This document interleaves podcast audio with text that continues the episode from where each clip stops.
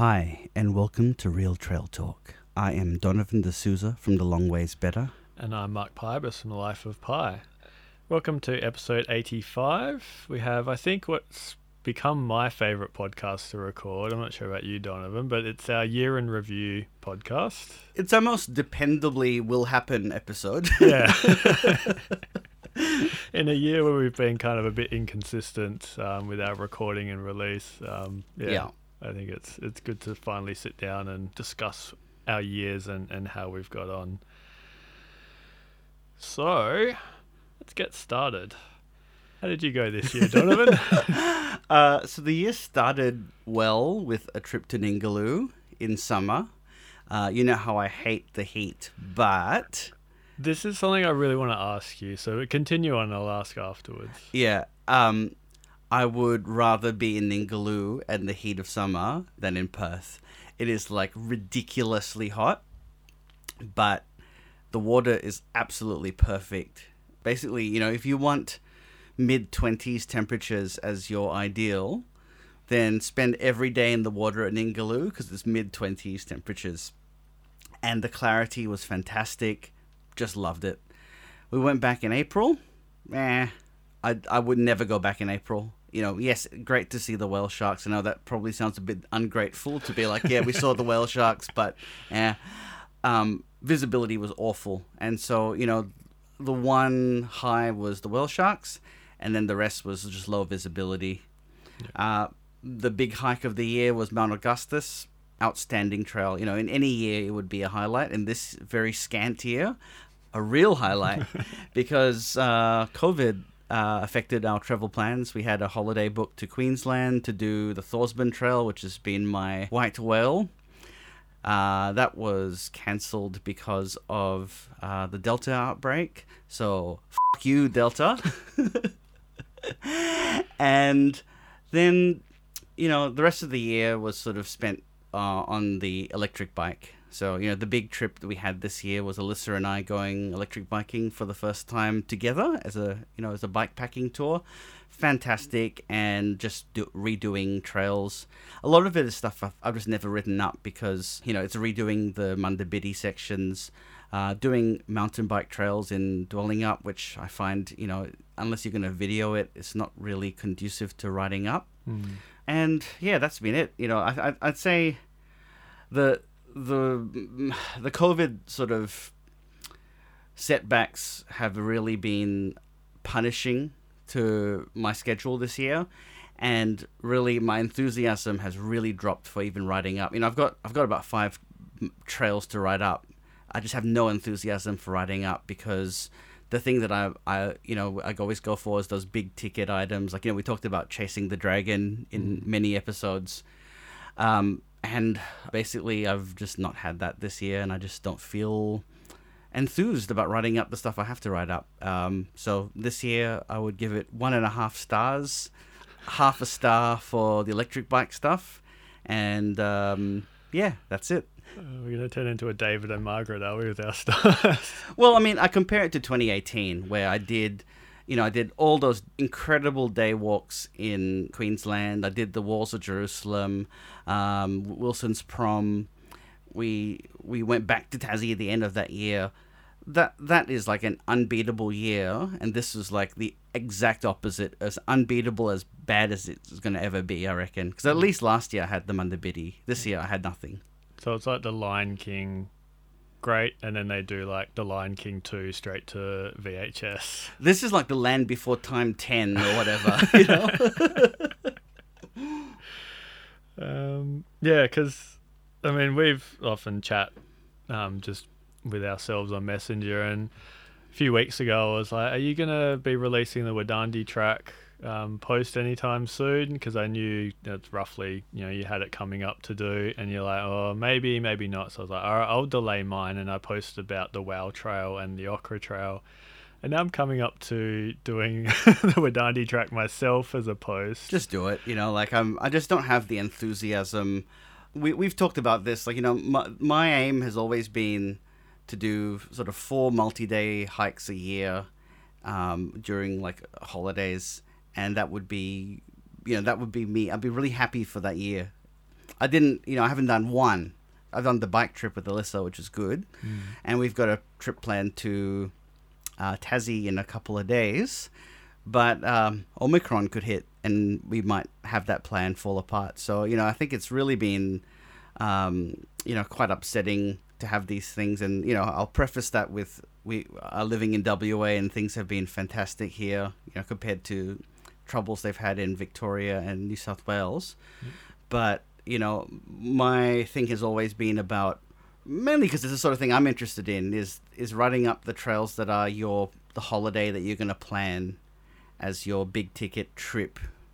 And I've just not had that this year, and I just feel disinterested in writing up something that's just fine and not great. Yeah.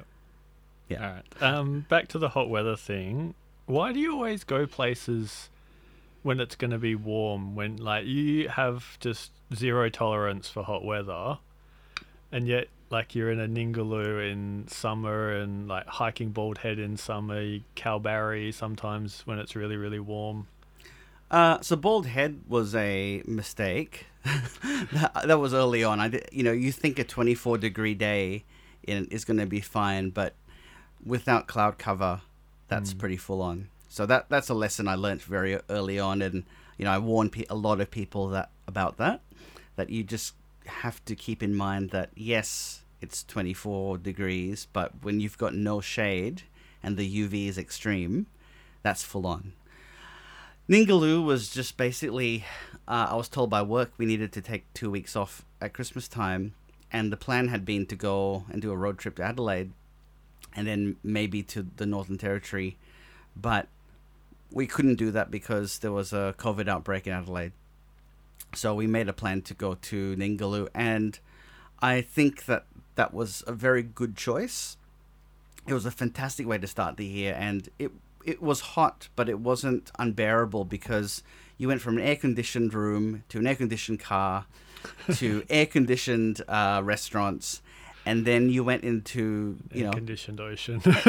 Exactly it was perfect you know like i i would actually thoroughly recommend while the heat is something that people would probably be put off as someone who hates the heat i i loved it and i would go back again in summertime just there's a risk of you know cyclones yeah. All right. Um, my 2021 was what I would call a more normal year, and probably a really lucky one. Um, with yeah, I had one interstate trip, which was the April one to Tassie, which we lucked out on because the day after we arrived back, that's when we went into our second lockdown in Perth because of an outbreak in the community. So yeah, most of the summer, like the early part of the year, was spent training for the Munda Biddi. Because I decided, you know, before Christmas that that's what I wanted to do. Sometime in spring, I was going to do an end to end. Tried to drag Aaron out a few times, but that just became difficult. So I just did it on my own. So out on the road bike quite a lot. And by March, I think I was probably the fittest I've been in some years, or at least according to Strava. Um, yeah, just doing like 40, 50, 60k rides at, you know, 150, 160 beats per minute, just trying to sustain that got me really fit. So that was good fun. And then kind of mixed in with that was a bit of snorkeling. So put Mettam's Pool onto the website. Um, the Cottesloe Eco Shark Barrier, which I had to change because apparently someone didn't like that I had it as the Eco Shark Net or just the Shark Net.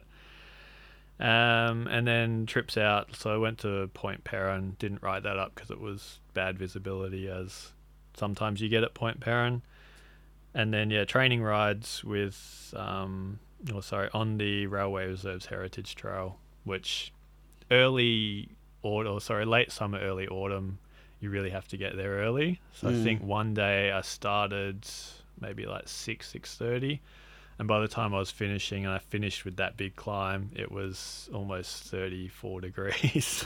oh god that was fun. Um, but yeah, good to get some K's in the legs, and then yeah, obviously off to Tasmania, which I won't talk about in length here because we've got uh, the Easter pod that we recorded earlier this year. But that was yeah, twenty odd trails. Just a lot to get through, and that actually kept me going website wise until I left for the Munda Biddi. And I've still actually got four hikes I need to ride up that I'll do up sometime over the summer. But yeah, there was just it was two main trips this year, and it was just like a density of experience um, Mm. is what I'm going to call it. Like it's different to like your your day to day stuff where like earlier on in the website you w- I would like plan to do a hike on the weekend the few days beforehand get really excited and think about like that's it. Yeah. um, and then repeat that over the year. But then this has been well I've been to Tasmania. Now I'm reliving that for three months after there with photos and writing it up and everything and trying to fit stuff in between and still get out. And it just became like a bit overwhelming because you're trying to do two posts a week and some of them are quite involved like the longer hikes take Yeah. days upon days to do so i don't know i think next year i'll probably well i won't have any big big trips so i'll probably revert back to the norm but it's just yeah great to be out but just a lot of work afterwards Yeah. which i don't have to do I, I enjoy doing it Yeah, but I, I guess the thing is, I, I understand if you have, say, an entire trail like the Munda Biddi to ride up, and you sit on it, that that backlog just stays there. yeah Um, so it is something that you kind of want to get out. And what I've been doing with the Munda Biddi is doing two weeks at a time, so four sections, and then having a week's break where I put in some other trails because I think I don't know. I've just I've noticed people tuning out quite a lot this year. I'm not sure whether that's actually tuning out or it's other algorithm related reasons or whatever. But yeah, too much of one thing, people kind of lose interest in what you're doing. yeah, I know I had that same experience with the Munda Biddi in that, like, I think my first five or seven posts were like super high readership, and then Mm. it dropped down to the people who just are the diehards who want to read everything. Yeah. Um, so coming back from we went into that week of lockdown, which wasn't fun. Um, and then we had the WA Hiking Expo, which was the first one ever. It was meant to be last year, but COVID hit. And we finally got it, and then COVID hit again because, like the night before, um, McGowan announced that you know there were new cases, but it was a wait and see approach. But it was kind of you know everyone have their mask on and just be prepared. Um, Mm. But despite that, I think the turnout was quite good. yeah, it was really good. So yeah, really pleased with that. There was lots lots of walks to do. There's lots of exhibitors. A few there that were just kind of very disappointing. Didn't have a face. Um, but hopefully they'll come on board in 2022. And just good to like connect with people. Like you could see a few people come up and be like, "Oh, not really sure, but yeah, I'll come and talk to you and say hi." um, It was that nice having a few random people come up to me and go, "Burnt Jarrah." I may have paid them to do that. um, yeah, then through the middle of the year, just like random trails, like Kalamunda Railway Heritage Trail. Um, did that on the bike, and that was good fun. Hiking with friends, we did that 70k Kalamunda Mundaring loop together that almost killed me because I hadn't been on a bike for quite a while, and you're on your e-bike like prancing up the hills like it ain't no thing. yeah. I think one just near the Mundaring Weir Hotel, I was like killed over to throw up. and be Yeah, like, why did I agree to this? and then it started raining. oh, that was a good day. Um, yeah, and then back into the maintenance. Um, then did a few day hikes. So the Honey Eater hike out at Bungendore. Walk GPS hike Wongamine. That was the last of the shorter walks I'd been meaning to do. It. Was a fantastic day. And then Mount Dale Circuit, which is a place I just love, and I'm going to head back next year to do the longer walk GPS around there. But stunning area, just kind of missed going to. And then yeah, leading up to kind of leaving for the Munda Biddi, um, took my niece out to Tom Road on the bib track. That was good fun. Introducing her to overnight hiking, and I think she really enjoyed it. But the issue now is she's so busy. Like to the 10, 10 year old kid, or almost 11, like I wouldn't think she'd be that busy, but with gymnastics and school and netball and everything, it's hard. I don't remember being that busy as a kid. so hopefully there'll be some uh, Umar time for Alexa, and then yeah, a bit more training, and then off to Ningaloo Exmouth. So that was my first time up there, and I really enjoyed that trip Hmm. just like there's a good range of hikes up there that you can do within a week, and then just a lot of snorkeling. Like it was just like turquoise bay, just floating around. Oh, there's a new fish. There's a new fish. See a turtle. There's some sharks. Like it's just heaven. Yeah. And yeah, didn't get to see any whale sharks because we were day two of the season, where we there was wasn't any. So that was a bit of a, a bummer, but we got a free trip back, so we're gonna plan another one. Yeah. Awesome. Yeah. And then the Munda Biddi. so I guess we've kind of talked about this in the post my end to end sections we've done podcasts on. But I think we'll probably talk about it a bit more when we get Aaron in to talk about Denmark to Albany. But yeah, just fun experience. My first, like, it was the longest trip I've ever done that wasn't Costa Rica. And my first, like, end to end of a really long trail. Mm. So yeah, enjoyed that one quite a bit. There was ups and downs, but in the end, I think looking back, it was great trip.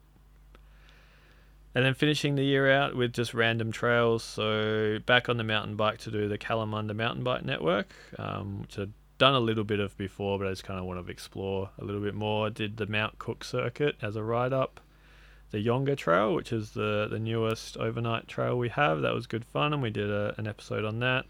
Wadandi track with you. That was a good day out. Yeah. Bit of a, an exploration of a, an old trail. It has it has great potential that I think is not yet met, but it will be when it's done. Yeah, I think when they finish it, that whole Busselton to Augusta ride will be amazing. Yeah. So I look forward to returning and doing that as a full one.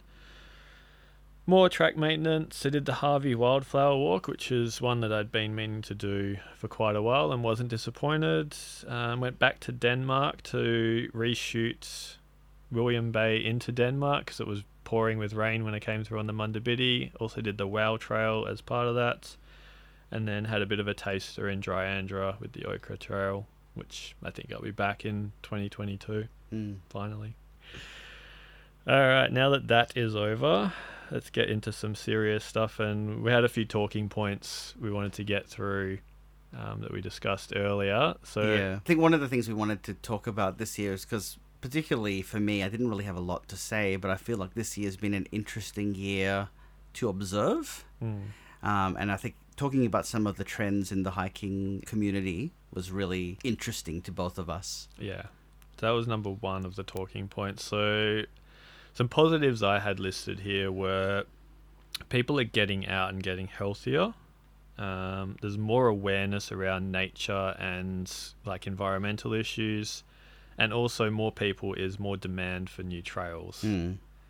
Yeah, the numbers have certainly exploded in the last two years since uh, COVID. Mm. There were photos that were taken of Ellis Brook where it was just like a conveyor belt of people. Yeah, Um, and there were photos of Kitty's Gorge car park in the Jarradale end Mm. where it was just like down the street. And that was unheard of not too long ago. yeah.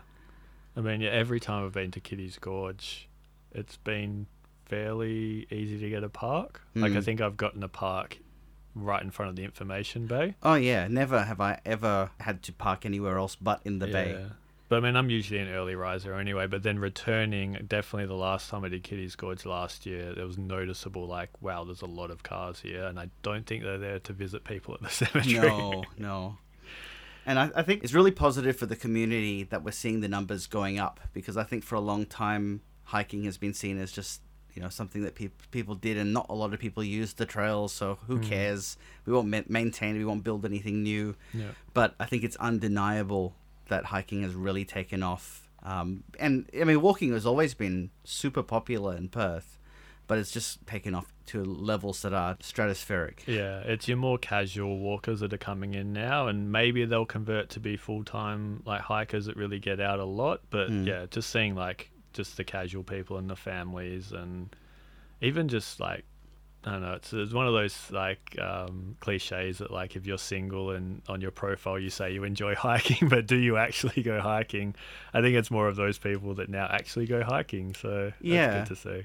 and, and it's just i think there's a difference between like someone who lives in Kalamunda who does a Shire of Kalamunda walk just because it's conveniently nearby. Mm. Like we're seeing people actually drive to do the Numbat track or to do Kitty's Gorge. Mm. And those are people who, you know, before there was this attitude of, oh, it's too far, they can't get to it. But people are actually going out to do it.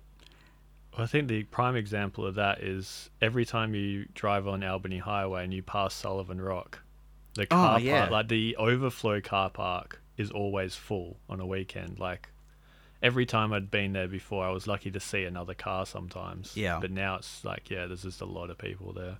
Which also brings us to some of the, the negatives of the growth in the WA hiking community is you see a lot more examples of people doing the wrong thing Yeah. because either they aren't educated, they don't care for whatever reason. Like it's, um, yeah, it's it's sad to see, and also social media is now a big thing. Is people are going to post what they're doing.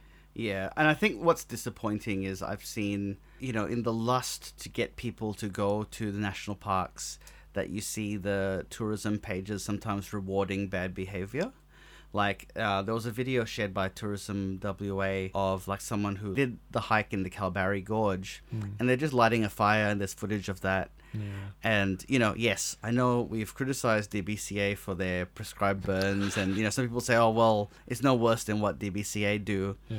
But I mean, you know, come on. I, I feel very much that you and I have always kept this as a really important thing is that we try to do the right thing in national parks. Mm. I can think of only one time where I did something slightly naughty, which was I went to Spa Pool in Karijini when they said not to. Mm. Um, but I did that in a very careful way, and I wrote up why I thought it was okay to do it. Yeah. Um, but never have I lit a fire in a area where there's not supposed to be fires. Never have I gone to if I knew that an area had um, sensitivities. Have I done that? Mm. Um, and we've seen videos of people just doing sort of stuff that encourages bad behavior. And I think what I would say to people who are getting into that is keep in mind that you are an example for other people, and that just because it looks cool to have a fire in your video, Mm. don't do it. Yeah, I mean, we had Josh Carr on, and he did the Stirling Ridge walk, and he posted in his video that you know he was lighting a fire, and while he was actually up there, he was texting me.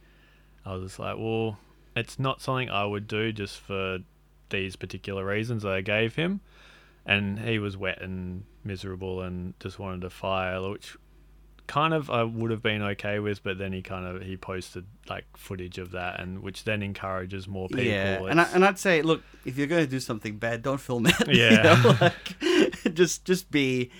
You know, when I was in Queensland, I had the opportunity to do Mount Warning, and I never did it because my view was, what example do I set for other people if I go do that, and the Aboriginal people in the area don't want you to do it? Mm. And I just think that if you're you're an ambassador for these places, that you just have to be careful with what you do because you are an example for other people. Yeah. And I mean, it's not just like anyone posting about, you know, a national park or whatever, but it's just, yeah. I think the issue around people overestimating their abilities has become quite prevalent as well. So, I mean, they've closed Handrail Pool in Karijini because it's just to get a rescue in and out is eight hours and there's Mm. just been too many of them and like you know you've been there i've been there you see people doing these class five trails that you look at them you're like no you should not be doing this at Yeah, all." and, and and the tourism people have as much to blame for that because they always have like a guy in board shorts and thongs, girl in a bikini and thongs, Hmm. And it's just like no, this is actually a hike. You need shoes, Mm. and that's where I got really pissed off with people with the spa pool closure, was that if you were just wearing the right shoes, you could actually get up the rock. Yeah. But it's because they encourage this sort of, I guess, fantasy land image of like buff guy and, you know, sexy girl in bikini as the walker, that they don't think about the reality of it, which is that you need to be properly geared up for some of these things. And yes, you know, there, there are people who go overboard, like we've seen on Trails WA, people talking about bringing like a snake bite kit for like a walk in the suburbs yeah and they're like, come on. But there is a level of you need to be prepared for some risk, and people are just not. and and the tourism boards, I really say, have to take some blame for that. I mean, as we said when we brought your dad in to talk about risks, like you can have all the signs in the world and people will still ignore them. So, like, it's not always up to DBCA to have all these warning signs. Some people just ignore them anyway, Yeah. which hurts the rest of us. Yeah. Um, moving on, social media. This is one that it's a blessing and a curse at the same time. We've both had our issues with it. Um, it's also helped us a lot, grow an Mm. audience.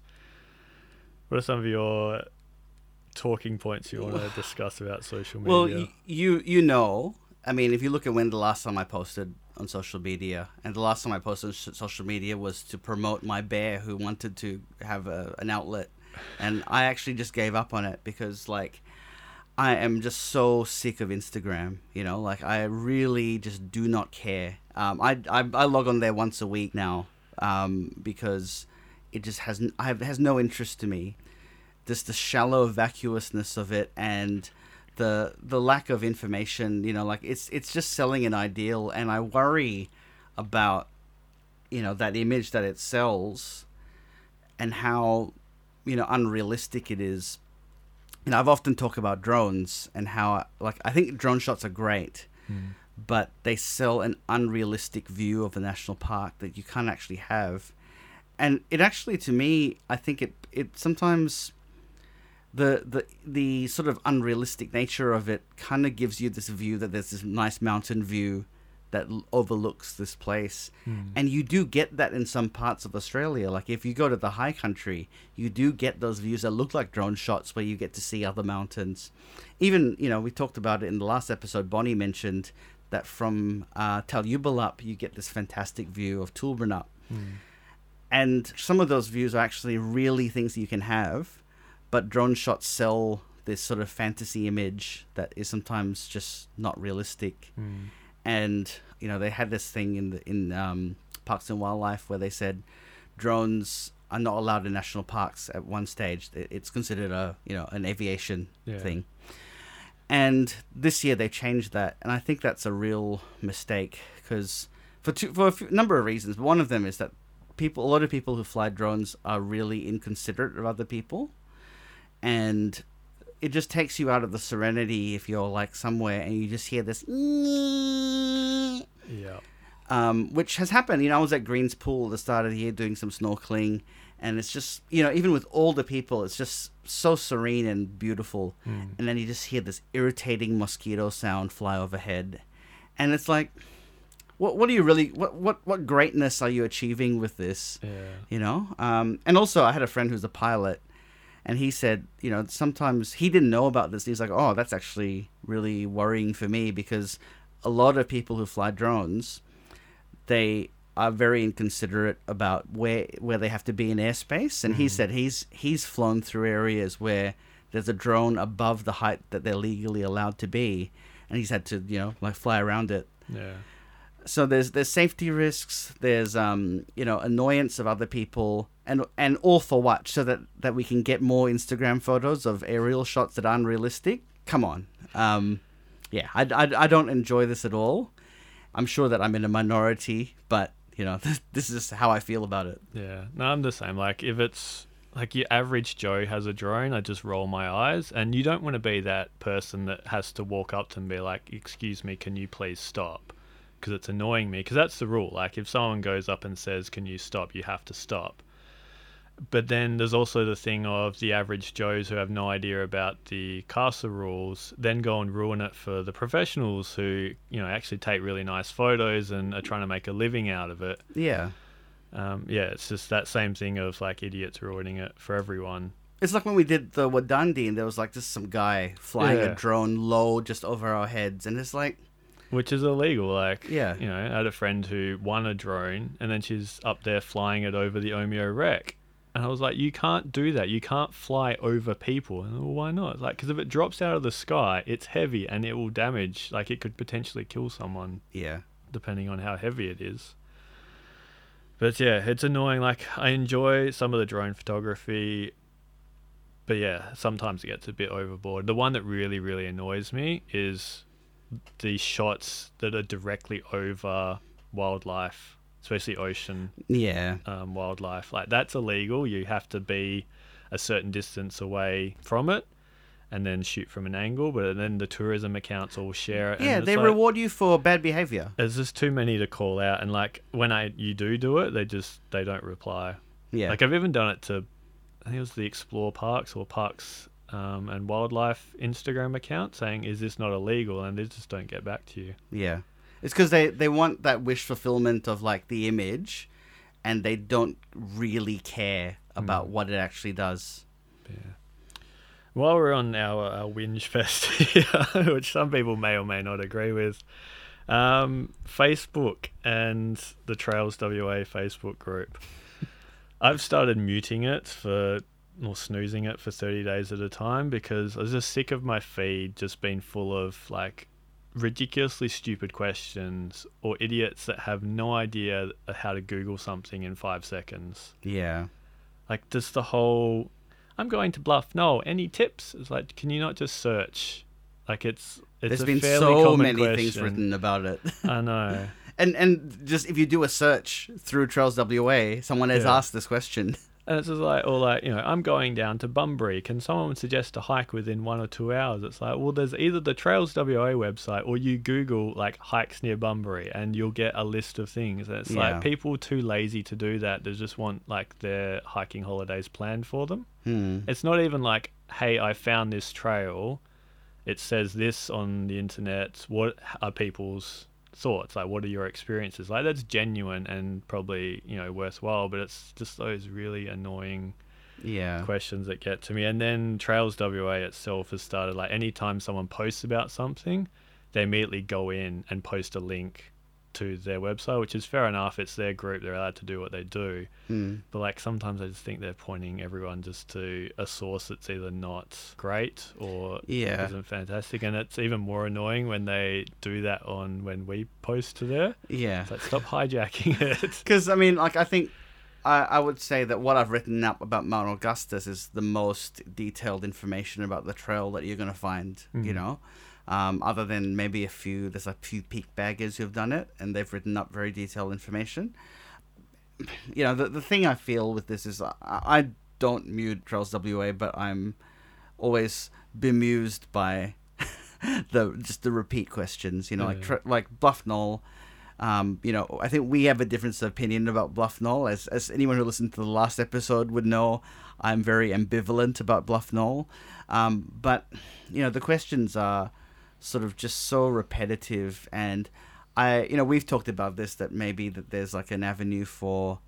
uh, You know, I don't know whether we have the, the effort and energy to do it, but you know, like the setting up like a, a there's there feels like the people who are serious hikers have sort of outgrown Trails WA in a sense because I think it I think it's great that Trails WA does help people who are maybe new to it because we do need an avenue for that. Mm. But I feel serious discussions about trails other than if you want to do the Cape to Cape or the Bibbulmun where there are dedicated groups or the Stirling Ridge, Mm. there's just not a general adventurous trail kind of a forum. Mm. And then it's also like experienced hikers giving the advice because quite frequently on Trails WA you get the most ridiculous responses recommending like just stupid trails or do this or that. Yeah. Even on Reddit, like someone's like, "Oh, I want to do the Cape to Cape. Where do I get more information?" Which is something they should be googling. But then someone's just like linked them the Wikipedia page for the Cape to Cape. It's like, how is that helpful at all? and, and and also, you know, I think there are people who sometimes are very experienced and are prepared to have a higher risk appetite than the average person, and they provide their two cents. Hmm. And it's basically going, oh, you don't worry about these safety things at all. Just go out and do it. And Yeah. I think that that's also unhelpful because you know your audience, especially on Trails WA, is a lot of people who this is their first time hiking. You know, if they if they're so excited about Bluff Knoll and they've never done it, they probably aren't experienced, and you need to give them a little bit more information that's going to make it a safe trip for them. yeah, You know, if we, you and I were talking, and I said, you said, "Oh, do I need to bring X and Y?" I would say, "Oh yeah, you don't need to have it." yeah. But if I was talking to someone who's never hiked before, I'd probably be a bit more cautious and say, yeah, maybe bring that. But it's kind of like that thing. Like if someone came up to me and said, I'm going to do this hike, what do I need? I'd be more than happy to give them the time. It's just then when it's on social media, it's repeated a thousand times. And if Mm. you had a thousand people coming up to you and asking the same thing, you'd quite quickly get annoyed and write a blog post about it then just uh, yeah direct them to there but i don't know i find the Munda Biddi page a lot more pure mainly because if you're going to go and do that it's a fair investment in Yeah. gear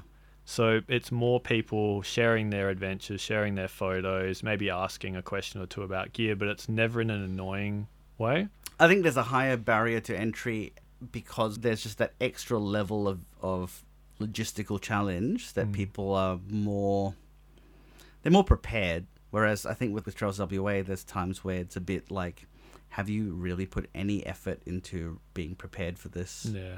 And I get it's like it's a bell curve as well. Like the Trails WA group has like tens of thousands of people now, so you're gonna get people slip in that are really annoying. Um, and I used to think that about um, the Perth snorkeling page. It was really pure. It just had, oh, here's I went out for a snorkel. Here's my pictures.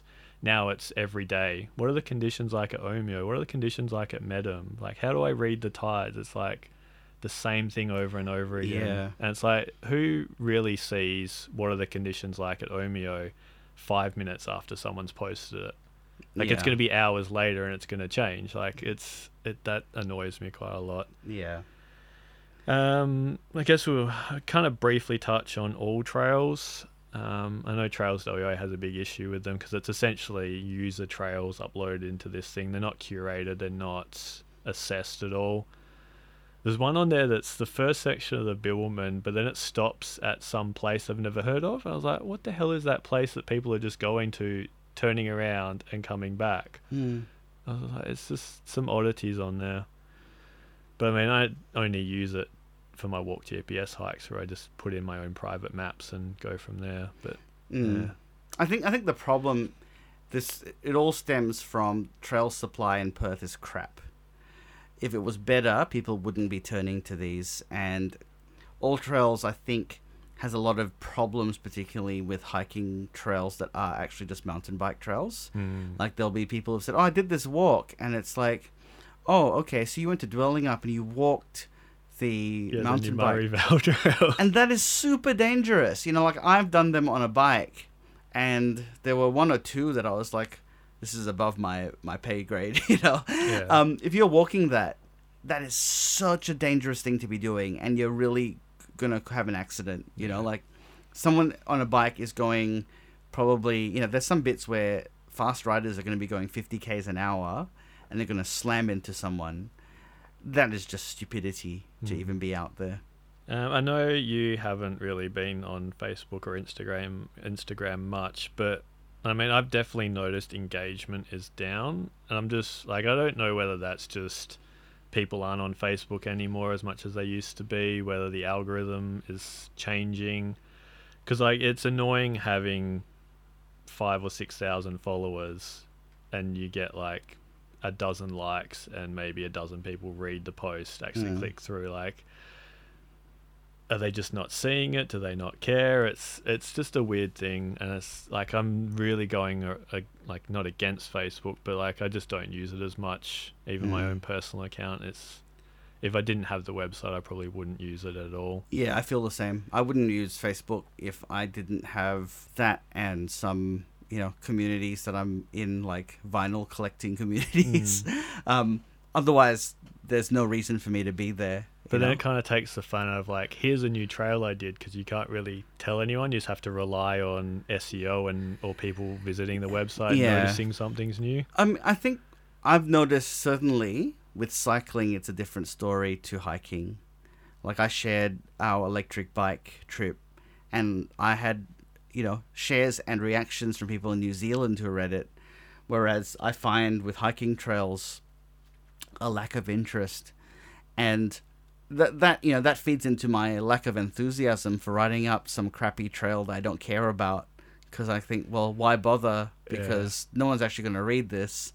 Um, you know, whereas I know that the trails that I ride up when I go over east get a lot of clicks um, because they are big ticket things. So I'm just like, well, why should I spend effort writing up this trail that no one's going to care about when I could spend it on something that people will care about? Yeah. I mean, I've gone through a few like zen moments and reasoning with myself of you're doing it for yourself and Yeah. that's that should be the main reason doing it because like at the end of the day no one's asking us to do this Yeah. it's nice if people reach out and say thank you but at the end of it you're not getting paid there's no reason for you to do it other than your own pleasure of Oh yeah. looking back and like some of the the trails that I did this year that I didn't ride up, I'd be like, oh yeah, I did that. Whereas now I have the website, it's like, oh yeah, it's all written there. I can go back. I can like you know wrap myself in that nostalgia blanket of I did this trail three years ago and remember that trip and Yeah. everything else. It's it's nice to have that there, um, and a good reason because like a lot of people take photos on holidays, but they don't do anything with them. Yeah. Um, and yeah, just loading them into an album on Facebook, they just they get buried after a while. Yeah. So I enjoy having the website there. Um, it's just yeah, a lot of work sometimes. Moving on to the next talking point. I mean, you touched on it just before the lack of trail supply in Perth, In WA. WA. Yeah, Yeah. um, some of that understandable because WA is the size of a very large country, so some of the remote region, regions doesn't make sense to have a large trail supply. But Perth, with two million people, hasn't had a new trail since what Eagle, Eagle View. View, Yeah. twenty Well, years ago. Of of significance, Yeah. not and not just like putting up markers on a vehicle track. Actually, sorry, no. The, if we ignore the Wadjemup Bidi on mainland Yeah, mainland WA, Perth. mainland Perth. It's been quite a while, and like we've had the hiking strategy come and go. It's it was great. It was a great document, but in the end, that's all it is. It's a document that needs implementation, and there's just been no impetus whatsoever to throw money at Yeah. trails in Perth, even though the demand has skyrocketed. Here's the thing that I'll say: when you have a fire like what we have had on the Cape to Cape, you realize that the trail supply is even worse because if you look at what we have, we have, you know, if you're talking about week long trips or like multi day adventures that are segments, you've got, you know, several with the Bibbulmun track, you've got the Munda Biddi, and you've got the Cape to Cape, and you've got a couple of overnights. You've got the two in Fitzgerald River, you've got, um, you know, the one in Nannup around the, the, The, river. Yonga Trail now. you got the Yonga, and then you've got you've got the Kalbarri one, you've got Stirling Ridge, and you've got the one in Honolulu to the fingers. That's it.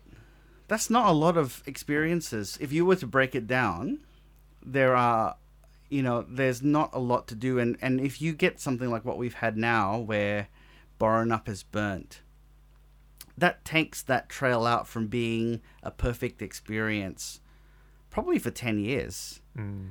and we don't have a week long alternative that you can offer people. So that that really to me shows the lack of resilience in the supply. Because say in Tasmania, if the overland, heaven forbid, had a fire through it, Mm. you've got walls of Jerusalem, you've got Frenchman's Cap, you've Three got capes. three capes, and these are all world class level. And I do think the Cape to Cape is a world class level trail, but it's the only one that's not a section of the Bibbulmun. Mm. And that to me shows a lack of resilience because we almost need more trails to, to deal with the fact that there'll be times where a trail's going to be crap because a fire's gone through or a prescribed burn has meant that it's not as nice as it could be. So you almost need to have a rotation to deal with Yeah. with that. I mean, you think back to last year, we almost lost Paruna in the Numbat track. Oh yeah. That came perilously close to to disappearing, and that would have been a huge blow for for Perth trails. I mean, I haven't hiked out to Monadnocks for two or three years now, simply because I know that it's burnt and it's not the same. Like I just pulled that out of my rotation. yeah. Um, so yeah, I mean, I mean, really, it comes down to funding, which is a big, big issue with DBCA. Like I, when I did the Mount Dale circuit this year, it wasn't until after I did it that I went to Trails WA and noticed there was a closure notice on it because of it was just overgrown. Mm. So I'd, I'd already put in the like this trail needs maintenance thing, and I got a response back saying, yeah, we know about it, um, we just don't have the time to get out, which was really sad because it should have taken less than an afternoon to go and clear that as one of the better hiking experiences in Perth. They just don't have the resources to do it. And like I'm on a hiking strategy implementation working group, and every single time we go to a meeting, it's Perth Trails. Is there any developments there? No. Well, what's changed? Like, where's this drive and push that is apparent in other sports? Because it's Mm. sport and rec driving it. And I came up with this idea, which may be a way of getting funding, is we set up individual hiking clubs, like different to the ones that already exist, and each club has its own home trail, and then that is a way of getting funding. Because each footy club, cricket club, netball club, they all get millions upon millions thrown at them to build, you know, a brick shed somewhere on a, a publicly owned piece of land that Yeah. everyone can enjoy. Whereas if you know you had these individual hiking clubs petitioning for their home trail, you could build like a little shed for some gear, Hmm. and then the rest of the money goes into making a trail. Like, Yeah. how is that any different to you know the hundreds of thousands of people that play you know various ball sports um, around Perth? Like there should be equal funding for hiking given the participation numbers. Yeah, absolutely. And I think and, uh, on another point I'd make about the resilience factor and not having enough trails is that particularly this year and you know and I am fully supportive of the closed border that we've had. You know, our way of life has been fantastic in mm. all, most aspects. But there's nothing for me in WA hiking wise where for a week of holidays I can go and do something. And I thought about this. I actually went through every state. I went through like Queensland, New South Wales, Victoria, Tassie, and I said, "Am I? Is it just because I've just done everything? Would I reach a point where I don't have twenty things to do?" And I had a look at New South Wales and said, "Absolutely not. Like there really would be enough to fill me for years and years and years and years of experiences. Mm. Same in Queensland, same in Victoria, same in Tassie." and there's just a limit here because really other than the cape to cape and then doing a section of the Bibbulmun you're really limited by multi-day experiences yes the Wiilman Bidi is coming along mm. but it's not there yet and you know I, i've had the discussions with you about like You It's- don't want to do it. well, the thing is, is it going to be a significantly different experience to walking through the Jarrah Forest on the Bibbulmun? Because if it's much the same, then it's not a different experience. Whereas I'd say the suite of trails that they have in Queensland is like quite a, a different experience with some of those trails. And same with Victoria, Tassie, you know, you- even the Alpine trails, uh, the three like, you know, tourism promoted ones hmm. are different experiences. You know, I, I, would love to spend my tourism dollars in WA. I love this state. I have worked really hard to not have to move to Victoria for work. But I feel at the moment, you know, for me to have a hiking holiday, it is unfortunately over east hmm. And that's that's money that you're losing from from me as someone who goes to places and and and I'm, I'm prepared to spend money on like the surrounding things stay in a nice hotel spend on a nice meal um you know there's all these economic drivers that would make it worthwhile but i don't know But to play devil's advocate there, like you've done a lot in WA. Like we both have. And like I've got a full year plan next year. Mm. But I mean a lot of that is scraping the bottom of the barrel where if I'm going to a new trail, sometimes I'm gonna have to travel like a very long distance just to do a handful of trails that I haven't done before. Whereas like someone coming in that's either just got into hiking in the last year or two probably has a larger option of day hikes that are really good to do and tick off a list. That's true, but I think even in the Blue Mountains, you'd have more trails that are worthwhile doing. Granted, some of them are burnt at the moment, um, but you could find an adventure for like every weekend of the year. I reckon in the Greater Blue Mountains area, and that's just that. Mm. If you go beyond that, you know, there's just so many other places in New South Wales, And I don't think New South Wales is any more spectacular than WA. But they have the trails. And I know they have the population. But the Northern Territory has even worse population than WA. And it has things like the Larapinta and it has, Yeah. you know, I mean, they seem not they're not reckless with their spending, but sometimes it's like, you know, show us a proposal, we'll throw twenty million at it. yeah. But you know, WA is a fairly rich state, and I think that yes, there are barriers because of how big the state is, Hmm. but more could be done. And you know, I would love to be able to say in a year I didn't have to leave WA because there was a three to seven day trip that I could do every quarter Mm. that was exciting and different. Yeah. I mean, the the COVID relief packages that are coming in, like, it's great that hiking's getting some money, but at the same time, it's like, where's the rest of it? Like, Yep. that tiny amount isn't enough, especially if that's spread out over five or six years. And really, as I've said before, that there's an arms race on the eastern states. You know, like they are spending millions and millions and millions on trails, and we are falling behind. Um, you know, yes, I think we're doing fantastically on the mountain bike space. Like we're ahead of most states on that, but for hiking, terrible. Hmm. All right. Um, next one we had was our influence in trails and overcrowding. Now, I don't think we have a whole lot of influence, but then occasionally you'll hear a story from someone or you'll talk to an acquaintance who has a friend who mentioned your website and they're like, oh, yeah, I know that person. So I, I really have no idea Mm. how influential we actually are in the trail space. So I did the Numbat track in 20, 2012, I want to say. And the first time I did it was like 2000 and, I don't know, 2008. And from 2008 to 2012, there was no difference in the number of cars in the car park. I did it again this year. Um, and it was chockers. And I do think that that part of that is you know, we have some culpability in that. I certainly feel like the the tourism places hasn't haven't really pushed that as much.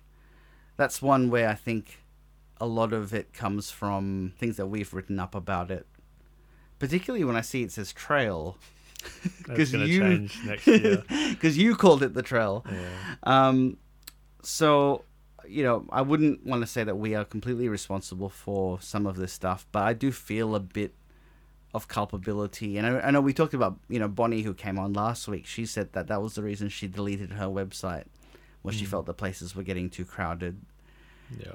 Um, so I, I do feel partially responsible for it when I see something like Kitty's Gorge being overrun, because that used to be a nice serene and you know, serene walk that people didn't do, and I you know I I I wrote up about oh here's how you can save some money, just go park in in Yeah. You know do the um, Stacy's track to Yeah. get to it.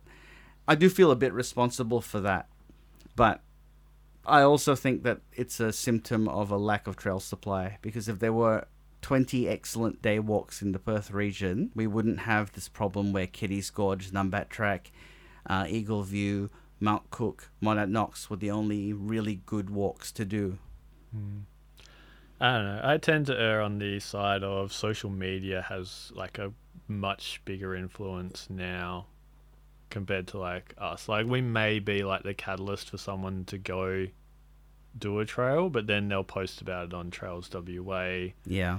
share it with friends. Like it'll probably be more of that seeing photos because I've noticed in Trails WA in the Facebook group that if you post photos and just say, "Oh look, this is what a great time I had," people will like and comment a lot more than if you're trying to post to a link or a video or something like that. Yeah. Um, I think that's more influential these days. But then, know, I had Tracy from Off the Beaten Track message me the other day because she was on Nancy's Peak and overheard some people talking about why it's called Nancy's Peak, and they were directly quoting a line from my website that was meant as a joke, and they took it seriously. So.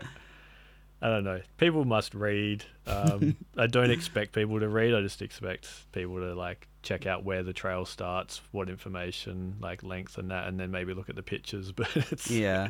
it's funny when you hear people like quoting you like that. you know, like I, I had that experience with with Omeo. Like I was going to write up Omeo last year, and I just was so frustrated with the numbers that I went, I do not feel good about writing up about Omeo Hmm. because it is so crowded. It does not need more people to go, and just the bad behavior. You know, going back to that. You know, I've seen people climbing up the mast of Mm. the ship and people standing on the wreck, and you know, there's just not an, enough done to deal with the bad behavior. Hmm. And I feel a little responsible when I do see a trail that, you know, that I, I know I've had a lot of page views for, and then I see bad behavior at it.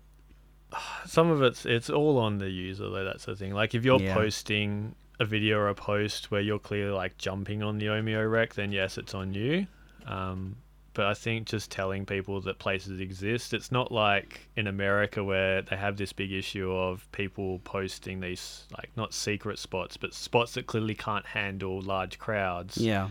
and they've got tens upon hundreds of thousands of instagram followers knowing that people will go there Yeah. like we're nowhere near as No, no, as no. that. And I think the the challenge is always with national parks, and you know, like, have you seen the Ken Burns National Parks documentary? I've seen a little bit of it, yeah. because they, they talk about that about the there's a tension in national parks of leaving it alone and making it so that people see things Mm. because when people see national parks they care about it and then you know conservation efforts happen but there's always that tension of like people go there and they ruin it as well so Yeah. and, and you got to find that balance and it's really hard to know because you know sometimes a lot of trails get knocked back for environmental reasons Mm.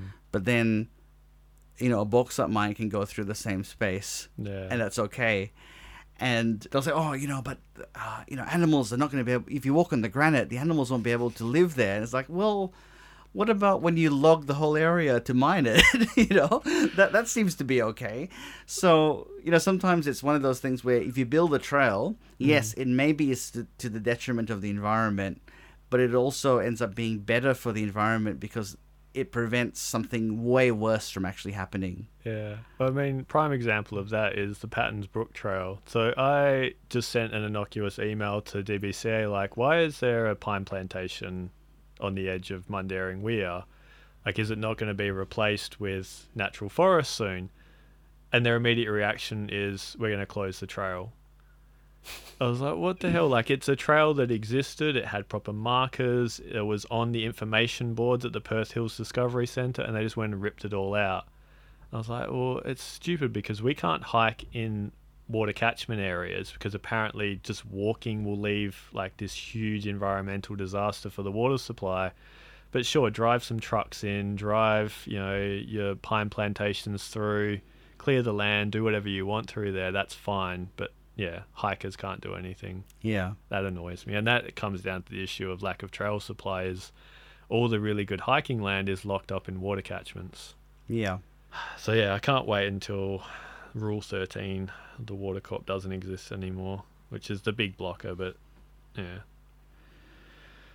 Moving on, we talked about logging and mining and everything. You wanted to mention the conservation wins Yeah. for 2021, which there were a couple of big ones. Yeah, you know, certainly, you know, there can be a lot of downers talking about this sort of stuff, but we had some major ones, you know, like with Ningaloo, we've had some really great safeguards come in to protect the area, and, Mm. you know, it's the nursery of, you know, so many species of animals on the most pristine coastline in the world, anywhere. Mm. So I'm glad that you know the, the campaign to save Ningaloo and to stop you know the pipeline that was going to get built have actually been successful.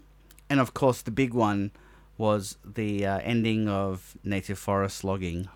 I was so happy. I literally cried when I heard that. I was out just near what's the campsite on the Munda Biddi before Denmark? Jinang Bejabup. Janong Bejabup. I was like climbing the hill towards there and I just checked my phone. I think I was taking a photo and Karis had messaged through saying it's just been announced they've ended native logging. And I was in this really beautiful section of forest. Yeah. like, Thank God. Because I'd spent the last couple of weeks basically doing a tour of all the environmental destruction of the FPC in the southwest, and it was just nice that, like, just even from an economic sense, it never made. Like why? Oh, yeah. Why would we waste taxpayer money? Because they operated at a loss, Yeah. um, like the last few years, for a few hundred jobs. Like it was all political. Yep. And then if you take into the account the value that the environment has in carbon storage, like recreational uses for the animals, like it just it never made sense. And now, well, not now, but in from 2024, hopefully that will just stop, and Yeah. which is a huge win for the state. And big Absolutely. thanks to Jess um, Beckerling and the team from WA Forest Alliance because they had a huge influence in this. Yeah. And you know, I think you you see how bad it is in Queensland and Victoria, and I feel like what happened in WA, like that domino falling. Mm. I hope that's the start of the, you know, the spark Yeah, that lights, you know, not lights the fire. but lights the fire under people, um, you know, rising up against it. Because what what they've done in Victoria is It's- criminal. Yeah, like you know? legit criminal. Like Yeah, like legitimately criminal activity. Um, that they've just stolen from the people, basically. Yeah, and then just tried to hide it. It's all the sneaky like activity though, because if you know it's wrong, you don't like you're very sneaky about it. But if you think you're in the right, like there's no reason to hide it. Exactly. Um, so yeah, I mean even Tassie, like Western Tassie, they're still logging the Tarkine, which is Yeah. again criminal, because that that forest should just be left as pristine wilderness. Absolutely. Yeah.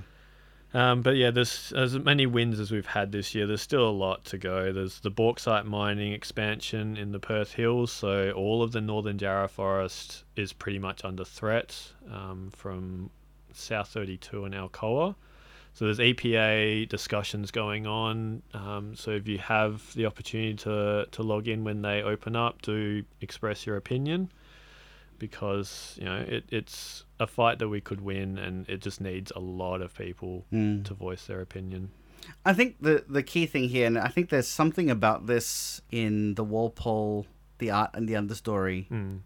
They talk about, you know, that the conservation battle is never completely won. Yeah. You know, it's always a battle. We have to remember the victories. Like I think there's some people who I just saw were like, "Oh yeah, but you know, the mining's still going on." Mhm. And yes, that is true. We, but I think it's important to keep track of the victories and then remember that just because we have won that one doesn't mean that we need to stop fighting. Yeah. And I mean, one of the ones that's going on at the moment, there's a film going to be coming out from um, the same filmmaker that did the Cry of the Forest documentary, is the pine plantations north of Perth. Like, we're all for sustainable timber, but unfortunately, they've now become the only, or some of the only food sources for black cockatoos. Yeah. So now we're trying to fight to protect pine plantations that, you know, should exist for sustainable timber all over the state. Instead, we've been logging native forests and the homes for these black cockatoos, and there's a real chance they become functionally extinct, Hmm. you know, within our lifetime because they do live a very long time, and it's going to take, you know, their lifetime for it to become apparent. Like all of a sudden, they just won't exist. Yeah. So that's another one. Also, urban development in Perth. Like we just keep building out and just demolishing all the the Banksia woodlands of the Swan Coastal Plain Hmm. that needs to stop. it's just just a lot. The western woodlands around north of Esperance. There's always plans to log thousands of hectares for farming. Hmm. Like yeah, just just if you care about the environment, you care about hiking, just go and get involved. You know, donate money, sign petitions, do whatever you can. Yeah. Absolutely. Now, on to the big one. It seems very topical at the moment. Um, Mark McGowan recently announced in early Feb that the borders are going to be opening. And a lot of questions came in. So, thank you for everyone who did respond on social media. A lot of the questions were directed around COVID and the borders opening up. We'll start fairly light-hearted. Do you have any plans to travel? Well, I'm going to Tassie, um, but that's not That's before, before, the yeah. border. Um, look, I've I've mm, I've made commitments to go to Melbourne next year at some stage because I you know I work for a Melbourne-based company and have never been to the new office in the entire time. I've never even met the CEO, who's my boss. you know, even though we chat Yeah. almost every day. He's this scruffy guy on Zoom. so that's uh you know that's something that I will have to do at some stage. I do hope while I'm there if I can go before winter to go and do Mount Bogong because I wanted to do that last year. Yeah. But I'm not making big plans still. Um, and it's just because I've just got you know too much going on with work and life to commit to some of these Hmm. you know plans. Um, I'm not going to book the Thorsborne Trail for next year. Um, so there's there's that. Um, look, if I can do Mount Bogong next year, uh, and maybe a few other trips, well, like if I'm in Vic- in Victoria and I can stay the weekend and do a hike, that'll be good for me. Hmm. You know, I'll be pretty happy with that. Um, I'm not banking on too much. How about you? Uh, so before the announcement, I was still banking on most of my plans being WA based. So I've pretty much got enough trails and experiences to do that I'll be busy up until spring. And then maybe I was thinking I would love to go do the trio of the Overland Track, Walls of Jerusalem, and um, Frenchman's Cap in Tassie around either before or after Christmas. So that's still on the cards, but to me, like, just know, like, I don't want to travel. It's not going to be like everyone just imagines travel being like, oh, great, borders are open, everything will be exactly the same. Like, you know, sangrias in an Italian, you know, village where everything's fine. It's like, no, there's going to be anxiety about getting COVID. Everyone's still going to have to wear masks Mm.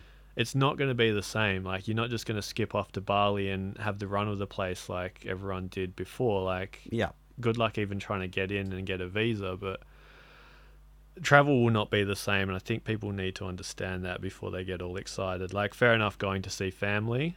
Mm.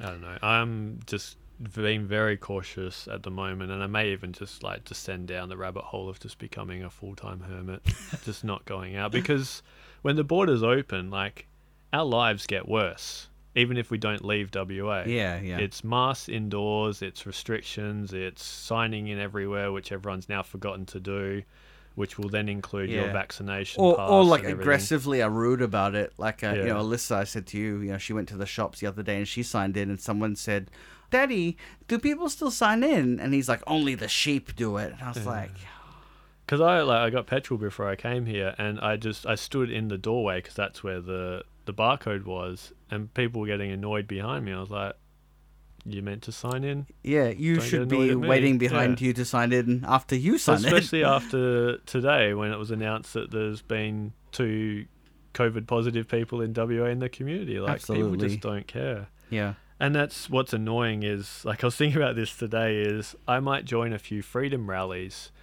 but they're not the anti-vax nutter freedom rallies. It's where's my freedom of living in WA, being mask free, enjoying a very nice life. Um, that's now been taken away from me because people want to travel. Mm.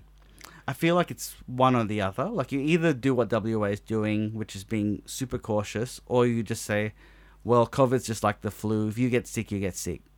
And what annoys me is that there's this uncertainty that what happens if you do get sick and then you have to go into quarantine.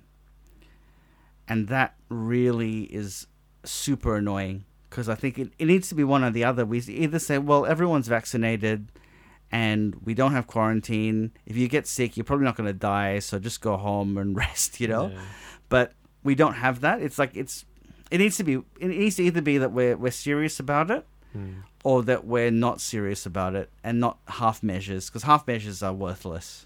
Well, it's also the thing of like you have to react to the latest health advice, Mm. and it annoys me that people are like, oh, you know, you if McGowan came out and said because of this new Omicron strain, we're gonna, you know, have a wait and see approach to the borders opening, people would lose their shit about that because Yeah. he promised, and there was a national agreement that at ninety percent we would open up.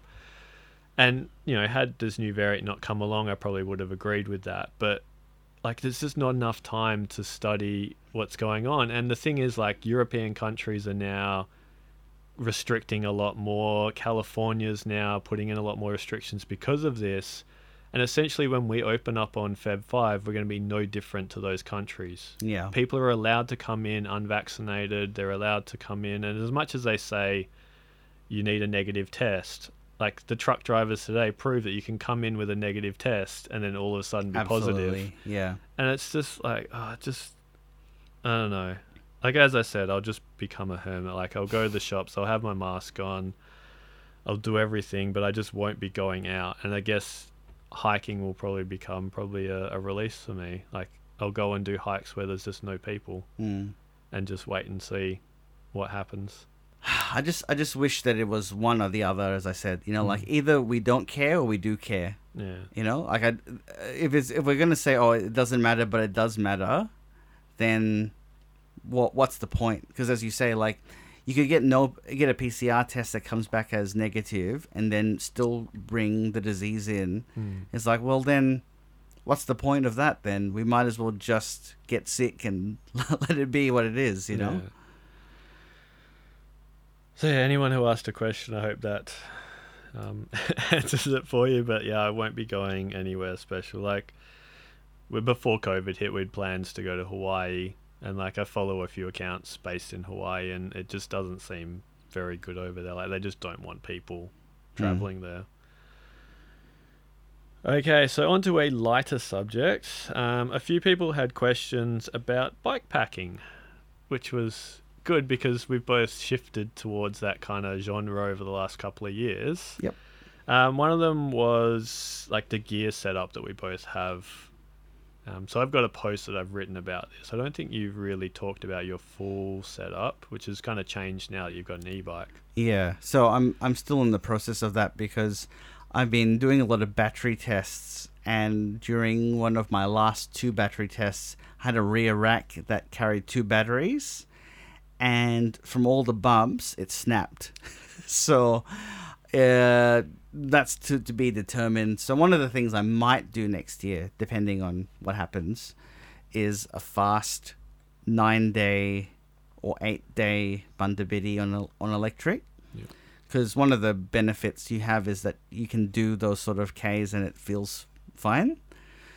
So, um, if I, you know, there's a few things I'm working on between that. So, I've I've gone away from the you know the seat post bag to a rear rack just because I need to carry two spare batteries.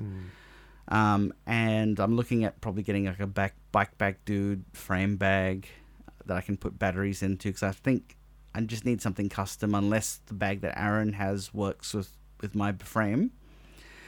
And then I've got a fairly structured front bag, mainly because I want to have like my food and my camera in there, and not get it crushed. Because the roll bags are better in terms of carrying stuff, but they're also awful for like sandwiches being smushed and access to cameras and things like that. So that that's that's what I'm thinking with that. So I'll have a rear rack with a fairly you know chunky bag that can hold two batteries, a bike bag dude frame bag that's custom, or um, the Apidura bag that Aaron used, and then my front bag from um, Topeak, and that will be my setup with some water bottles and yeah, that's it. Yeah. How about you? Um, so I kind of lucked out with my gear. Like I knew what I wanted, and then I went and bought it, and thankfully it all worked out quite fine. The only issue I had was carrying my thongs underneath my saddlebag. Like the webbing that you tied into didn't quite work, even if I had carabiner clips. Just kind of flop everywhere after a few bumps. But yeah, I've got the double-ended dry bag on the front, on the the handlebars. That fits a lot of stuff. Um, mainly clothes, various items, and then I've got two cockpit bags for my water bottles, which actually has the dual purpose of limiting your turning circle. So you like when you stop, all that weight doesn't then cause your bike to like slip under itself, which was really useful. Um, a little snack bag on my saddlebag, uh, frame bag, which wasn't maximizing the space, but it did quite a good job. And then yeah, rear saddle bag held most of my sleeping gear plus a few other things. And then I had to carry a backpack simply because there wasn't enough space for everything, which I was going to carry anyway because of the the camera clip on the the straps was just the easiest way to carry my camera around. So yeah, I'm quite happy with my setup. I don't think I'll change anything for future trips. If anything, I'll just carry less gear. Mm. Um, I know we've talked about an Easter trip on the Munda Biddi. Yep. So without having to carry all my sleeping gear, I think my bike will be even lighter Mm. and easier to use. Yeah, I think my main thing is to try and anything I can do to avoid carrying a backpack because like a sweaty back is one of the things I don't enjoy. Well, yeah, riding in winter it wasn't such a big issue. I was gonna carry it anyway, so I needed to have like weight in there. But yeah, it does get uncomfortable at times. mm. But yeah, it was like after our episode with Brad, um, and he was talking about all the Surly bikes and the steel bikes. I was like, oh, why did they not come up in my research when I was looking at bikes? And the reason was they cost like over three grand just for a, a steel bike um, and some basic suspension. So I'm guessing that's why Yeah. I couldn't be as smug as I wanted to riding through the Alcoa wasteland. yeah, I mean that that's as we were saying, you know, when you told me that, I was like, yeah, that's like the same price as my electric bike. Yeah, or even like you know a carbon dual sus not even a, a a dual suspension, maybe not carbon, but like you probably wouldn't want a carbon bike packing bike. No, yeah, um, from a stiffness point of view. Um, on the bikepacking subject, do you prefer bikepacking or hiking after having experienced both for a while now? um, bike packing in terms of definitely in terms of like replayability, because there are sections of the Bibbulmun track that I would not enjoy doing again. Um, I did Dwellingup to Collie, including one of the worst sections of the entire Munda Biddi. I still had a fantastic day, and this has been so many times where I've been redoing it, and I've just had a massive smile on my face, and I don't have that replay value when I do a hiking trail as much, unless it's really spectacular. Because like I, I would happily redo any of the the you know the big ticket trails in Tassie, but I would not have that same reaction doing some of the ho hum sections of the Bibbulmun. All right. Um, about you? I'm still very much a hiker. Like I enjoy bike packing, and I'm not sure whether this is just because there had been a time gap between doing most of the Bibbulmun and then doing the Munda Biddi. But I found the Munda Biddi more of a physical slog, especially when it came to the hills. Like when you get it on a hill on a hike, you don't slow down that much. Your legs may hurt a little bit, but you can still keep a pace. Whereas on the Munda Biddi, when you've got a like 30 kilo bike, if the gradient gets too much, that's it. You're off the bike and you're walking. And then it becomes even harder because you're Mm. pushing 30 Ks up a hill rather Mm. than riding. And it's. And like, you know me, like, we did the Wadandi track, and I thought I was being quite good in stopping fairly infrequently to take photos. But Mm. you were like, "What are you doing? Why are you stopping?" and like that to me, like I stopped so many times on the Munda Biddi to take photos, which probably made it a lot harder in the end. But like I just enjoy yeah, just like slowing down and taking it all in, and like you know, there's a wildflower there, or like I'm gonna look at that tree, or there's a bird there. I'll watch that for a while. Whereas bike packing, it's very much like A to B most of the time yeah, and even like some of the more enjoyable sections, like a, a twisting downhill, like the new switchbacks near the Canning River, it's it's like it's over in a second, and you're like, "What did I enjoy that?" Like I'm trying to, but it's over now. yeah, Whereas like hiking, if it's enjoyable, you can slow down and really enjoy it. yeah, yeah. I, I can get that. I think my level of boredom with like repetitive forest on foot is much higher than yours. Like you, you tend to enjoy sort of repetitive forest a lot more than I do, and you and you lo- love the, as you say, the devil in the detail. Yeah, but also like you don't listen to music or podcasts when you're out hiking. Yeah. Whereas like if it's a bad, not a bad section, but if it's a fairly boring section, like I'll just put on a podcast or some music, and that kind of improves it a little bit. Yeah. Which I did on the Munda Biddi as well. It was just sometimes a bit harder to hear. Hmm. Whereas, see, I think I've never found that on the Munda Biddi where I was that disengaged that I wished I had music, whereas I felt that on the Bibbulmun. Mm. So, you know, I, I think I would love to do more in the future. Um, and, you know, the issue you said about pushing a 30 kilo Yeah, bike. You've got an e-bike. Yeah. Because that, that's something I found. You know, I've only pushed the bike maybe once or twice since getting electric because, and that's only because the terrain is like impossible to pass because you have to go over several trees. Um, and one thing I hate about bike packing compared to hiking is when it rains. I love hiking in the rain. I prefer it to be raining when I'm hiking. Yeah. If there's a slight drizzle when I'm out bike packing, I hate it because you're essentially riding into the rain Yeah. at a faster speed and you get soggy and wet a lot quicker. Whereas hiking, like you just put on your rain jacket and that's it. Like you can just walk through it. It's really enjoyable. You get the pitter patter. See, I love fun. that. I love like getting drenched and like, you know, like there's been so many times where it's rained and I've just been laughing because I'm so happy. Well, I did that. Like, we're coming into Denmark. We got rained on the last two hours, and like once I'd accepted there's going to be no photos and my camera was in my bag, I had good fun because Yeah. you know, it was like being a kid again. But like any slight inconvenience of a little bit of drizzle, I was like, well, I can't take photos now, or like, you know, I've got to watch out for my camera getting wet because it gets wet a lot Yeah. quicker. That, that kind of stuff. Well, I think that's where the you know my box in the front has been actually really good because then I can just take the camera out, put it away, take it out, take photos. Because yes, I agree with you that it can be very frustrating if you're trying to take photos and your lens just gets fogged up all the time because it's been drenched from Mm. riding in the rain. Yeah. Um, last bit on that. Have you found a new audience with bikepacking? Uh, yeah, definitely. You know, I definitely feel like with the hiking readership, it's too long didn't read. It's not just like a an easy photo that of a drone shot that they can see on Instagram.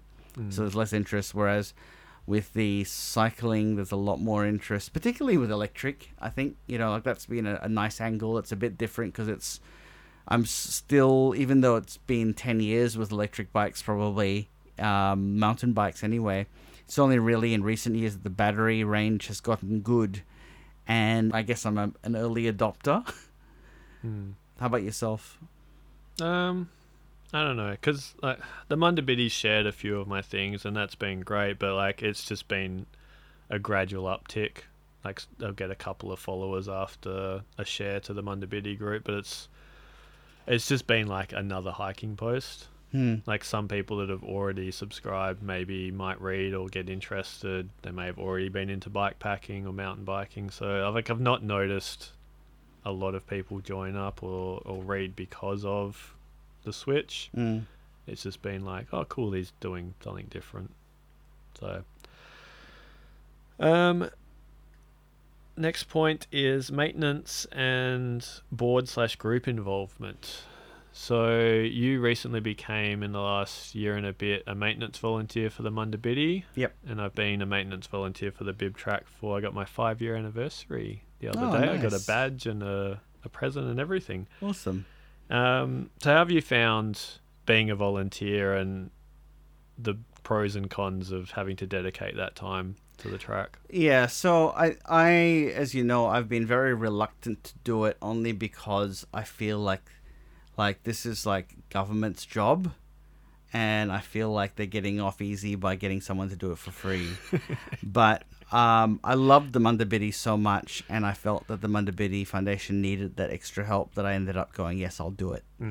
Um, I quite like doing it. I find it very enjoyable. Um, my sections are fairly easy to do in that, um, particularly particularly on a bike, it's quite fast, Yeah. um, and a lot of it I can drive. Uh, but you know there are some significant challenges, like when the entire road was washed away. that was really bad, and you know I actually went out recently and they fixed the road Mm. but they've done it in a way that doesn't actually direct the water to the drain, so it's going to be a problem again. Um, But riding through there, uh, like looking at the worst of it, it's not an issue for Munda Biddi riders. It's more of an issue for the road users. Yeah.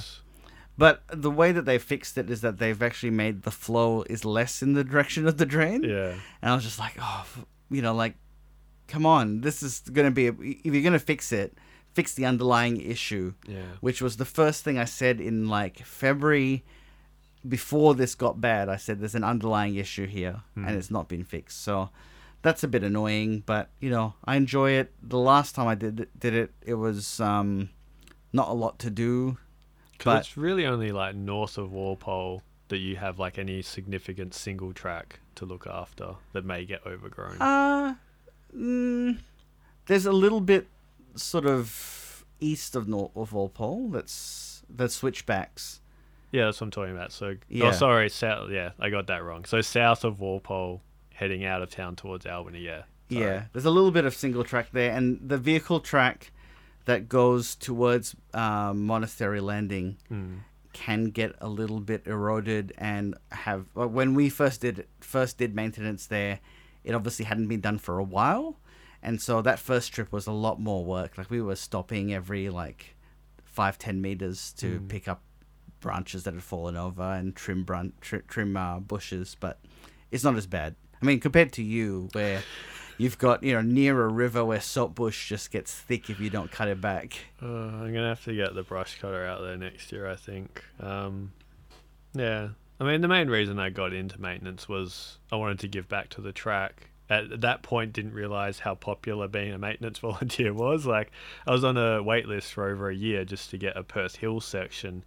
And then when that didn't happen, um, Gwen, the manager at that point, was like, "Would you want somewhere further afield?" And that's how I got the Kingdom of Pie and then inherited another section around Murray. But yeah, like it, I don't have a garden. I like have a very small garden, so being able to go out and be like, this is kind of my garden, but it's also public land that walkers come through, and like I need to present it in a really really nice way, and also like the Kingdom of Pie. Like I just to anyone passing through, um, depending on which time of year, like you may just think, oh yeah, this is just like any other forest, but to me, like it's really special. Like there's a lot goes on throughout the year. It changes. Different wildflowers come up. Like you see different animals, different insects. Like I just have this deep love that I hope I have that section forever.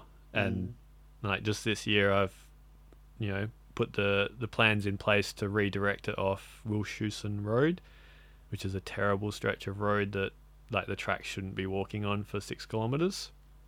So fingers crossed that happens because I found some really interesting wildflowers and environments that you wouldn't realize were there just walking along the road. So maybe one day it'll it'll go through some more interesting land. And then also board slash group involvement. So you are now part of Rail Trails Australia, having you know developed a love for bike packing and cycling and wanting to get involved that way. What's involved with that, and what what's kind of your role within Rails Trail Australia? Uh, so I'm one of three reps in WA, uh, and I'm a rep for several trails specifically. Um, so mainly the ones that are more Denmark way, plus um, a few in Nannup. So there's there's basically just being the person who to get in touch with regarding those trails. There's a bit of work that I want to do in terms of advocacy with um, the Munda Biddi just because there's like for example you know heading out of denmark and when you cross the river the there's like that, that there's that weird loop Yeah. you know and it's just crap and there's a bit of a partnership there that i think that could happen where the rail trail could be reactivated all the way through to young siding basically Mm. and that would be a great extension to the um, you know the Denmark Nornalup Heritage Trail. Yep. I, I, I can see that they're not likely to extend it all the way to Albany because the road is basically the trail and it'll be just be boring. Mm. But up to Young Siding, there's no reason because it's just it's a bit swampy, Yeah. and if they just built the trail above the swamp, it could get through. Which is how the rail trail probably would have been. Exactly. Anyway. Yeah. Exactly. So I, I really do hope that would be that's something that I want I need to actually make some time next year just to speak to the foundation and say, hey, look, what can we do here to like we you know support you guys? Is it's the the job of Rail Trails Australia is mainly advocacy. Um, and they also just had a website update, so I helped out with writing trail descriptions for the website um, for a number of trails that are under my care. Yep. Um, so there's a lot of that. I've been pretty busy with uh, life and work at the last last few months, so I've not been as involved as I'd like to be. But you know, definitely would love to, um, you know, definitely advocate for some more stuff. Yeah. I think there's yeah a lot of opportunity given like just how many railways were built throughout the southwest. Oh yeah. It's just and they're so easy to ride as well, which is why the Munda Biddi uses quite a, a few of the old rail rail formations. So And, and I think from a bikepacking perspective, having like a choose your own adventure network is probably more exciting than um, a hiking version of that Mm. because being able to pick your adventure and go for like I want to go for a week and you go to all different towns and you you make it how you want it to be. mm. That's fantastic. Yeah. I'd love to see that. I'm excited about that space, especially like doing bits of the Wadandi. It's like, why can't we reclaim all these old routes that used to exist for cycling? Like, Yeah. it's a, a phenomenon around the world that's you know gaining momentum. So I think it'd be great if WA stepped it up. Absolutely. Um, so for me, uh, on the board of Hike West now, this is now my second year of doing it. Um, we recently had a few more board members join on and some advisors, so I think that's injected a lot of interest and kind of enthusiasm into the organisation. Um, the big event or like reason for it is now the hiking expo, which you know is going to be in its second year in May this um, next year. So looking forward to that. Looking forward to just being a part of you know the hiking community growing more trails more advocacy um, you know tackling the environmental issues that affect all hikers. So yeah exciting exciting news in that space and looking forward to doing some good work. Now that i you know next year i probably won't have as many posts to do i can kind of dedicate a bit more time. I won't have you know a backlog of tasmania and then Munda Biddi posts to do. Yeah.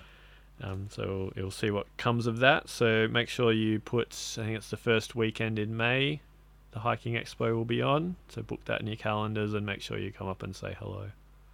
All right, I thought I would include a little section here about the website because I know last year you said there was an overhaul coming to a new platform and that's not really happened. Yeah, so the guy who was going to do it was really free and I wasn't. And then he became really busy when I was free. So it was it was going to happen and then, you know, my lack of enthusiasm at the moment, I'm kind of like, well, why bother? Because I just don't have anything to share and I just kind of don't care at the moment.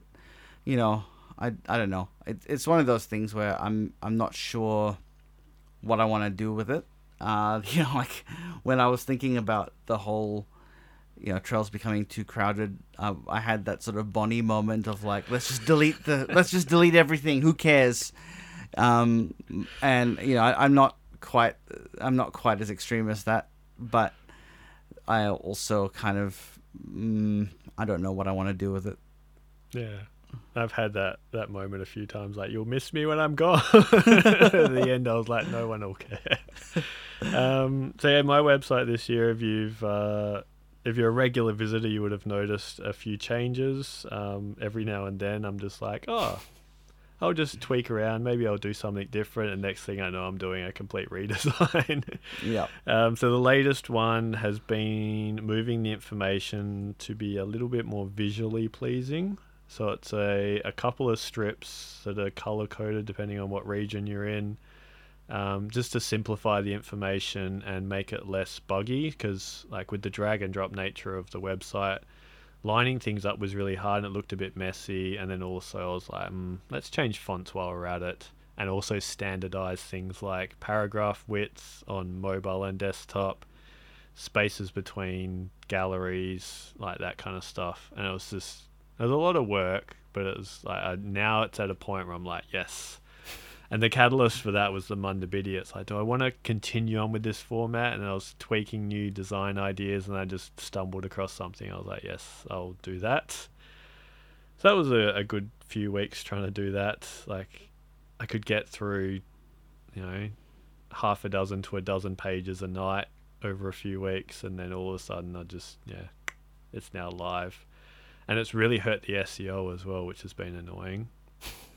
So I've noticed the website numbers have like tailed off quite significantly in the latter part of the year, coinciding with this website redesign. So hopefully they pick up in the future.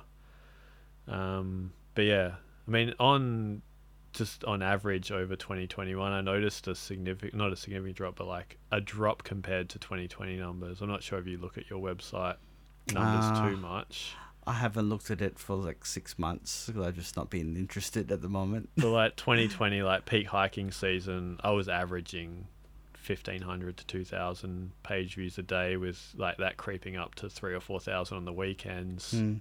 And 2021, throughout the peak hiking season, I'd be happy if I cracked a thousand, maybe 2000 on the weekends, but there was never that like huge spike. I'm not sure whether people have just read all my pages and then don't bother. Some of it's the SEO, some of Mm. it's I've done some freelancing for Perth is okay, so I've kind of like cannibalized my Yeah. market a bit. Um, yeah, who knows? Maybe people are now just going onto Trails WA to ask all their questions. Yeah, I mean, a lot of my readership is really Victoria and New South Wales and Queensland trails that are sort of like the big ticket holiday trails, and I think Mm. that's you know I haven't looked at it, but I wouldn't be surprised if it was down because people can't go out and do them. Yeah. So that wouldn't be wouldn't surprise me that numbers are down.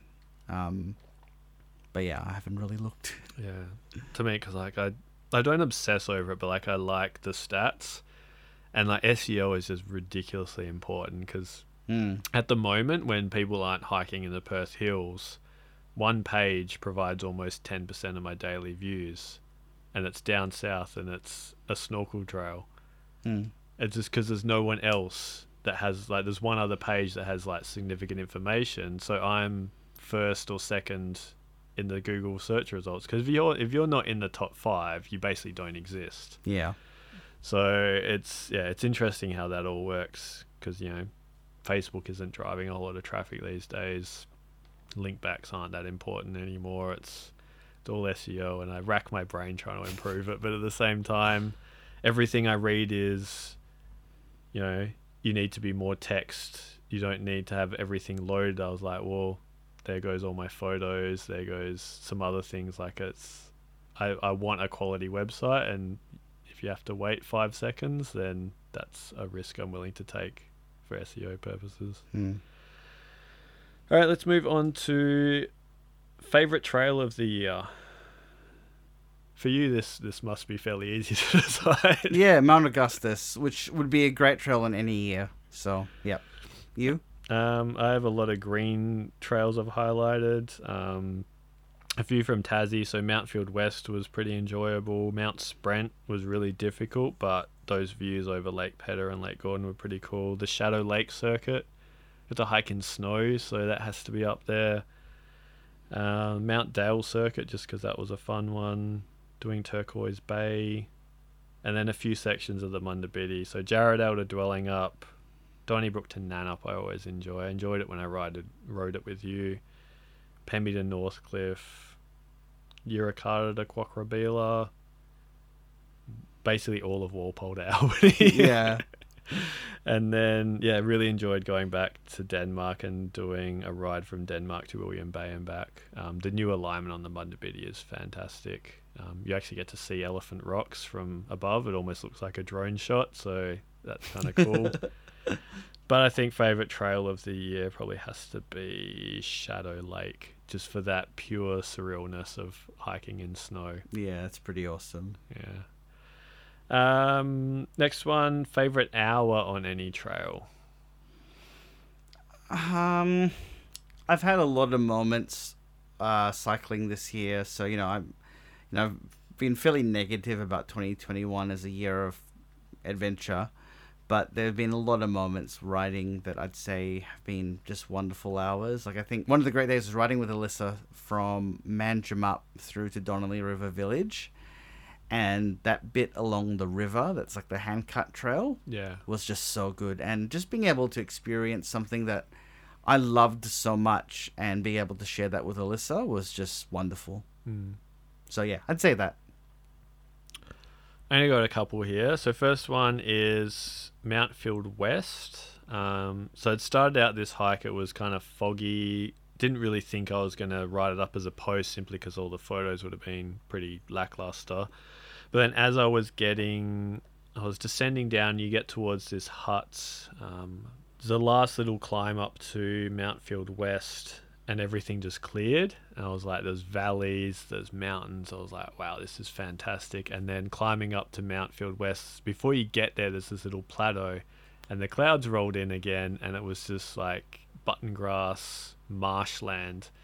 And then as I got to the summit of Mount Field West, which is only a short scramble, everything just cleared again, and you got these amazing views again. I was like, thank God, like it's fantastic up here. Mm. And then the second one would probably be Mount Sprent, which is also in Tassie. So I'd made the decision quite late in the day that yes, I was going to do this because the weather was a bit um, unfavorable. And you're basically hiking up like 20 30% gradients, like pulling yourself up this stream because it was raining for the last three days. And then you get to a point and you can just see like all the peaks around you all the lakes. It's this amazing spot. And just that last hour hiking up to the summit was just epic. Like clear conditions just that euphoria of yes i didn't miss out. I got to see this like amazing hike that not many people do because they either don't know about it or it's just way too difficult to do. Mm. That was fantastic and then yeah looking forward just to editing up those photos and sharing that with everyone so that was probably my favorite two hours of the year Awesome. and to finish things off 2022 trail plans Nothing. nothing Well, I just don't. I don't want to make a plan. I've had so many things fall apart on me. Even just- in wa though Nah, don't really have any plans. uh, i'm to invite you out because i feel like i mean we almost we did kind of tentatively plan to do a walk GPS hike together around like july august time and that didn't happen so and i've invite you out hiking a few times just to get you out Yeah. but like i have so much planned like i almost have a full calendar already like i'm getting excited looking forward to all this stuff so have at least a june trip to exmouth to look forward to to go back to swim with the whale sharks and we'll do Kalbarri and all that along the way um, so many walk GPS hikes to do. I've got a lot that I want to redo. So like the Echidna Trail, Eagle View, Numbat Track, I'll all redo for the website. Um, few walks down south. Maybe try and organise a trip out to do um, Peak Charles, that area. Maybe the Nuyts Wilderness track. Like, there's just like lots of little day trips I want to do and I'm looking forward to 2022. Unless uh, everyone comes over from overseas and over east and ruins it for me, Hmm. but I'll probably still get out as long as they don't lock down the borders and the regions this time. Hmm. They probably will. yeah. yeah. All right, that is it. That's probably a bit longer than what we'd planned for, given that you didn't do much this year. it was good yeah, to get that's some. that's some a lot longer than I had expected based on that time that I'm seeing on the screen. yeah, but I mean, it's good to get some stuff off our chests and yeah. Yeah, if you agree, you disagree, get in the comments, interact, email, whatever. We'd Yep. love to hear from you. So, uh, yeah, thank you for listening in 2021. If you've enjoyed this episode or any other episode of Real Trail Talk, then please rate us on whatever platform you're currently listening to us on. Ratings really help us to reach an audience, especially those who are looking to learn about the outdoors in Western Australia and Australia in general. If you had any questions or suggestions for future episodes, you can email us at realtrailtalk at gmail.com or contact us through our social media channels.